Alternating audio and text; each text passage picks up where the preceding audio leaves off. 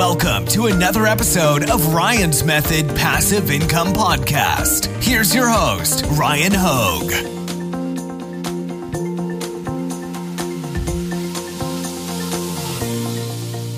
Did you guys know Creative Fabrica Spark, which is their suite of AI tools, has a section that generates KDP coloring book pages for you. So you can create coloring books like the one I'm going to show you that's making over 330 sales a month. You can make it with ease because you're going to outsource the creative part to the AI. You just come up with the prompt, wait about, I don't know, 30 seconds to maybe a minute sometimes, and it will create the animations, the, the graphics that you need for your coloring book pages all for you. So I'm going to show you how to do that in this video. Let's get to it. So I knew about Creative Fabrica Spark's ability to generate coloring books, but that didn't really solve the problem for me of what do we theme the coloring books after.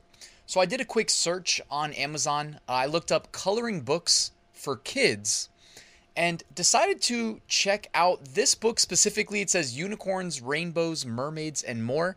Now, basically every coloring book on this page of search results uh, is selling pretty well. You can use the Jungle Scout Chrome extension to get projections. It's more of an FBA seller tool. I have lifetime access from when I started my FBA business back in late 2016. So fortunately, I locked in the best price possible, and I decided to use the software on the product page to evaluate like how well is this product selling just to make sure before i invest any time in generating the the meat of the book you know the cover the interior etc and, you know, I think it checks out pretty well. It's generating approximately 332 sales a month, uh, which works out to about 11 sales a day and $2,155 in monthly projected revenue. So, doing quite well. I'd be happy with that if I had that book. Uh, and that would just be one book that I'd sell through KDP. Of course, you can sell as many as you want.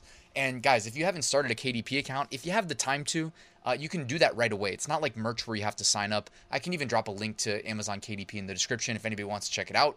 So, next, I jump on over to Creative Fabrica Spark for coloring pages. Now, I'll also link to this in the description. It is separate from your normal Creative Fabrica subscription. I believe it costs $9 a month all right, as a part of their Creative Fabrica Spark, which is like all their AI tools. I've mentioned them in the past. They have a bunch of really cool stuff they can do, and I'll probably uh, utilize them again in future videos. All right, especially if there's like a video request you want, let me know in the comments below. So in this case, I was just messing around with it. I ran a bunch of prompts. I actually started out with asking it to create a dragon for me, and you can see the results right here over my shoulder uh, you do want to get kind of familiar with the prompts and then also be comfortable rerunning prompts, even if it's the exact same one, because sometimes it comes out with like really highly detailed images. Like some of these ones behind me, you can see with the dragons, they did come out super, super, super detailed. And whether it's a kid's coloring book or an adult coloring book, I think people would have one heck of a time uh, coloring those in. So then I started, you know, again, just spend some time like with any AI tool, when you're just learning it, getting used to how it creates outputs, run different prompts, take your time. Uh, I decided to go and use this as inspiration the unicorns, rainbows, mermaids. Um, and again, I'm not like trying to make an exact copy of this book either, but it was nice using it as inspiration. You can see here some of the unicorns that it created were a little bit more, almost some of them are like gothic almost, like kind of reminded me of like tarot cards or something. And then other ones are a little bit more uh, friendly. You can see here I used the prompt simple unicorn head and I liked the outputs a lot more with regards to like using it for coloring books. I believe ultimately like I tried to pick one that I thought was the best from all of the prompts that I ran. I liked this unicorn right here. I actually published it to Creative Fabrica. um, and again, you might want to have like you can you can work with these. You can you know download them and then pull them into Photoshop, whatever you're comfortable using, Illustrator, um, other software even and you can perform edits. Like I would probably cut the background box off because I don't think that serves any purpose for my coloring book. All right. Um, you can see here though, I ran a bunch of different uh, mermaid related prompts. Again, simple unicorn head, I think rendered the best results generally speaking. I actually really like this one here as well. Um, I'm going to go ahead and click publish on that. So simple unicorn head, I think yielded the best results. Now let me go back. Let me go to the next. Um, this is actually page one. Next, I was looking for a princess, and I'll try to like move myself to the other side of this video so that you can see the full. There you go. I should have done that earlier. You can see here I was trying to get princesses. Uh, in some cases, it gave the princesses four arms. You guys have probably messed around with AI before and noticed that they sometimes have a you know they, they have a tough time with like spelling out words, sometimes faces, uh, sometimes limbs, as you see. um, but not all these princesses came out that bad. Some of them came out really good. Um, some of them super detailed here. Like I put simple princess and got like some super detailed uh, drawings in some cases. Um, this princess right here on the leftmost one is the one that I decided to publish here for my coloring book. And again, I think I would probably remove the background off of there if I was publishing that to the KDP book. Um, more princesses, more princesses. And then I got into mermaids. And since this is a little bit of like a fantasy creature, it seemed like the AI struggled with it a little bit more than um, everything else. You know, like some of these mermaids just look weird in the face. They're they're more zoomed out, which allows you to see the mermaid's body to know it's a mermaid.